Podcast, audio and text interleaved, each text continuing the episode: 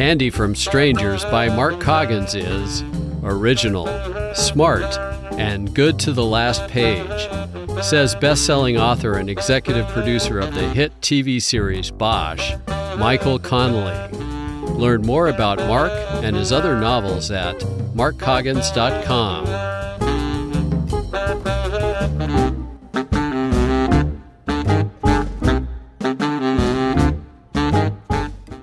Chapter 22 Tangled Web Trudging back to where I parked my car on the mission, I felt like a shipwrecked sailor fighting his way back through the surf to dry land.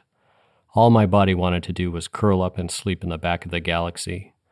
But my head wanted to locate the nearest internet browser and find out why Kittredge had advised me to keep it so cool. My head won out.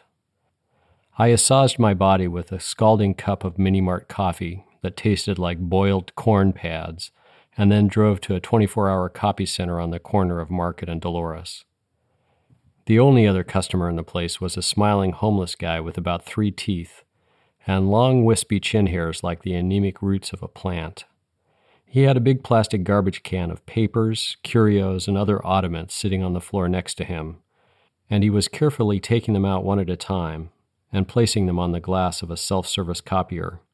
He would put the lid down and press the copy button, but since he didn't have a credit card in the pay slot, nothing would happen. This didn't seem to bother him. He went through the motions of removing an imaginary copy from the out tray, stacked it neatly on top of other imaginary copies, and continued on with the next artifact from his bag. One of the copy center employees caught me staring at him and said, That's Ralph. Comes in every morning and does the whole routine with a new bag of stuff. I nodded and said, At least it saves on toner.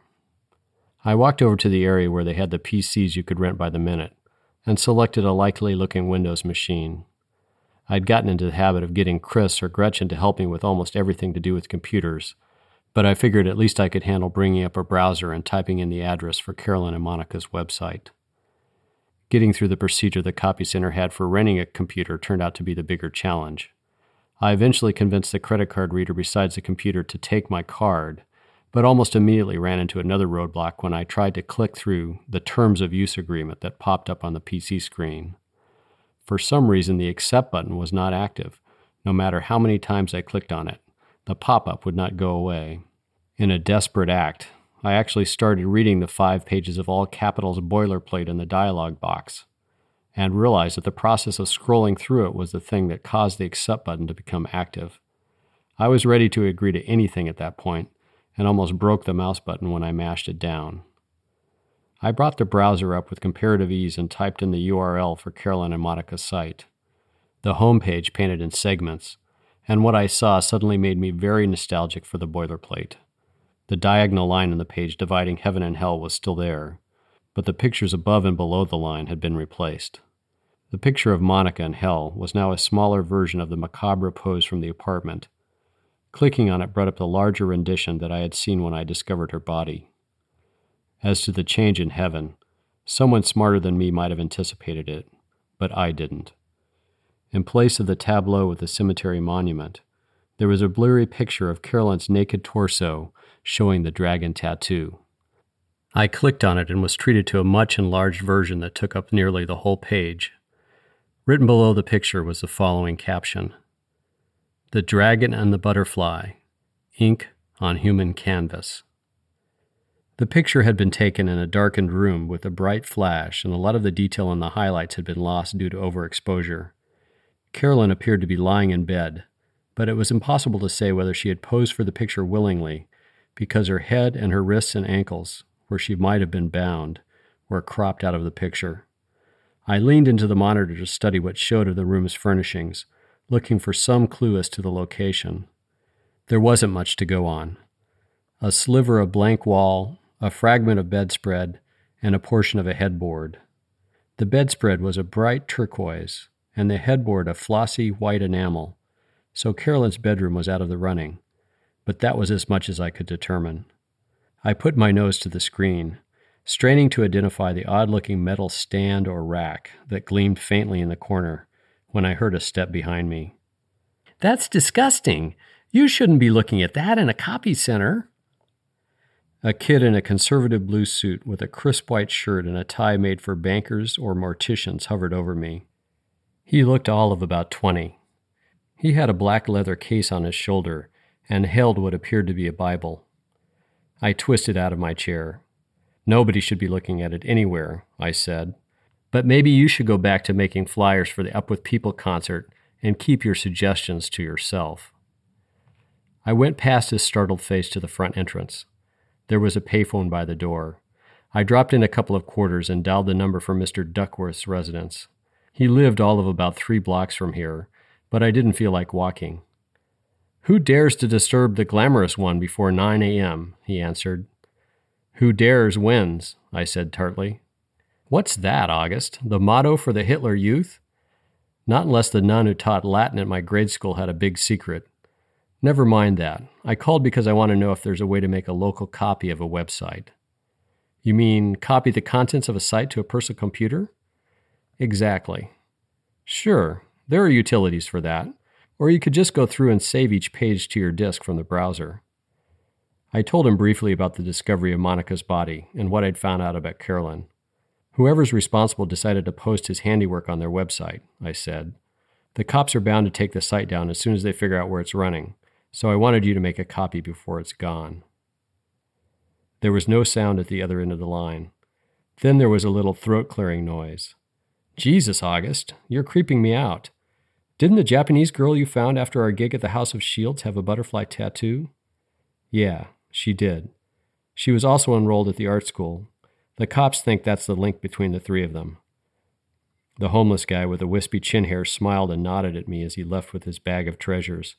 I waved goodbye and turned my back to the door. Did she have a website? asked Chris. Who? The Japanese girl. I've no idea, but we're getting off point. There was another long pause. Chris? Yeah, I'm here. I was just thinking about another idea I had for helping you. Thanks, but no thanks. I don't need you pulling another one of your unauthorized plumber squad tricks and getting us both in trouble. If you recall, the last time you did that, I found you trussed up with duct tape in the basement of a house in Daly City.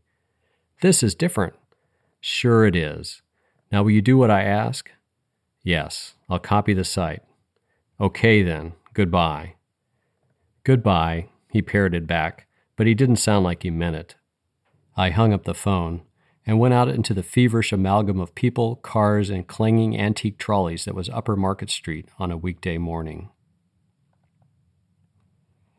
The good housekeeping fairies hadn't sprinkled any of their magic pixie dust on my apartment while I was gone. It was still in the same jumbled mess it had been when I left the morning before.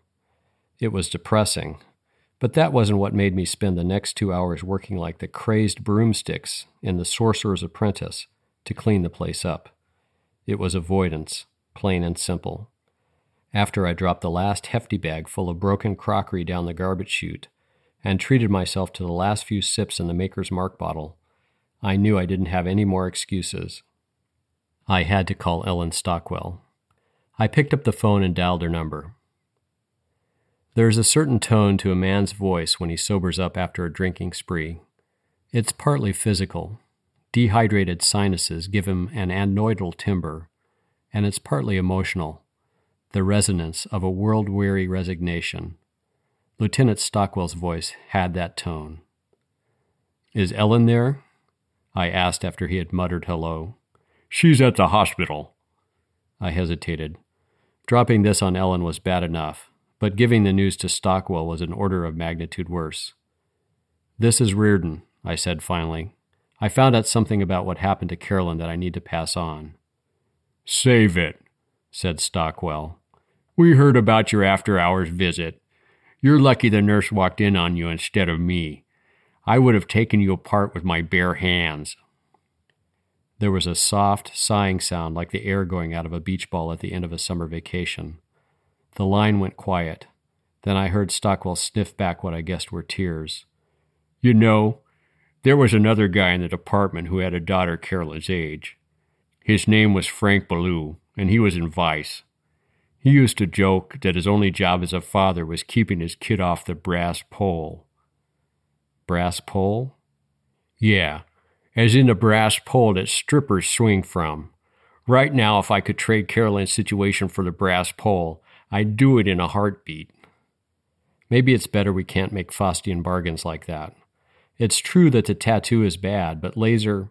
Fuck the tattoo and the laser and your dime store metaphysics. Carolyn tried to kill herself again. Swallowed a bunch of pills or something. She's in a coma, and they're not sure when she's coming out. I switched the receiver from one ear to the other to no real purpose and slumped down on the arm of my living room sofa. When did this happen? I asked quietly. They don't know for sure, but they're guessing sometime in the early morning. Do they know what she took? Not really. They're guessing some kind of tranquilizer. Had they prescribed any for her? Stockwell growled into the line. Yeah, they gave her a big bottle put on her bedstand and told her to swallow a handful whenever she felt blue. Think I didn't already ask all these questions? Sorry, I said. I forgot what you do for a living. I've got to tell you something else, though. A beat went by. What else could there be? I found Carolyn's friend Monica dead in her apartment last night. She was murdered. She had the beginnings of a tattoo like Carolyn's on her shoulder, but she tried to have it taken off. Whoever killed her updated the girl's Heaven and Hell website with new pictures of both girls. The one of Carolyn showed a close up of her tattoo. The one of Monica was a ritualistic pose taken after she died. Who did it? I don't know. The SFPD think it was one of the teachers at the art school. The detective, a guy named Kittredge? That's him. He left a message on the machine, but there hasn't been time to call back. You're saying you don't like the guy he tapped? I don't really know, I said slowly. It could be him. He's Carolyn's advisor, and he took pictures of both girls. You mean like naked pictures? like that. There was an outright sob, and Stockwell went away for a moment. You don't have any conception, do you, Riordan? he said when he came back. Holding a job as a cop and keeping a marriage and family together have almost always been irreconcilable goals. But to get kicked off the force, have both of my children kill themselves, and lose my wife to a clown like you leaves me with bupkis. I've failed at all the things that matter most. Listen, Stockwell, I. Shove it, Riordan, he said in a flat, emotionless tone. You're off the case. Don't ever call here again.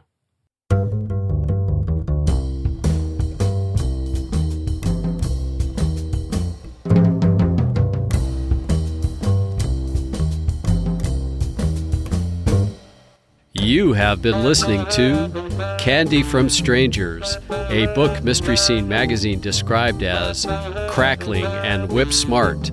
Find it in ebook or trade paperback wherever books are sold. In this podcast, it's read by author Mark Coggins. Learn more about Mark and his other novels at markcoggins.com.